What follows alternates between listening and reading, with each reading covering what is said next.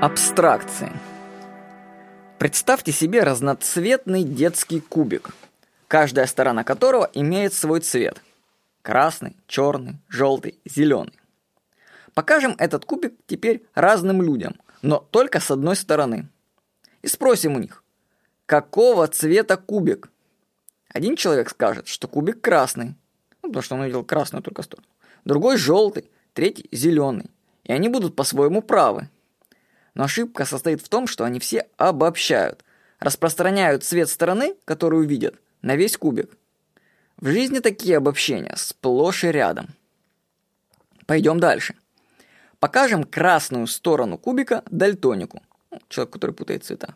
И он вам скажет, что он видит зеленый цвет. В то же время человек с нормальным зрением будет утверждать, что он видит красный цвет.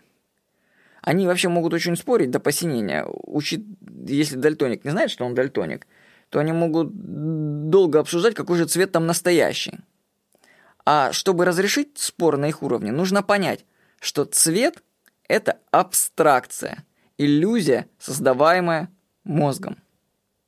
Вот какое определение дает слову абстракция. От латинского abstractio – отвлечение – Форма познания, основанная на мысленном выделении существенных свойств и связей предмета и отвлечения от других, частных его свойств и связей. Эйнштейн говорил, невозможно решить проблему на том же уровне, на котором она возникла. На уровне цвета мы не разрешим спор с дальтоником.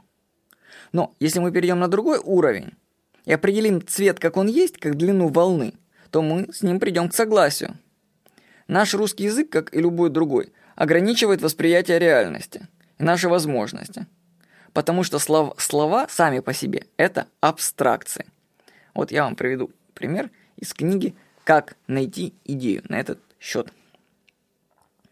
Цитата из книги. Иногда я выстраивал студентов вдоль одной стены аудитории и просил их сделать бумажные самолетики, а потом запустить в сторону противоположной стены, находившейся на расстоянии 6 метров.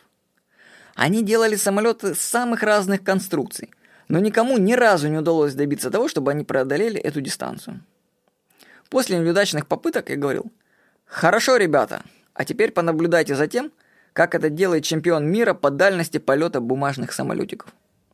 Я вырывал лист бумаги из блокнота, комкал его в руках до размеров мячика для гольфа и кидал в противоположную стену.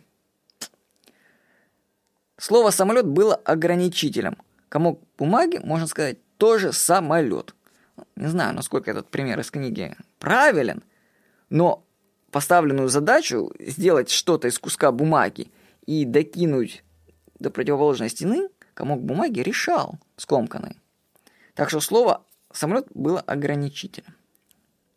Рекомендую почитать книги по теме.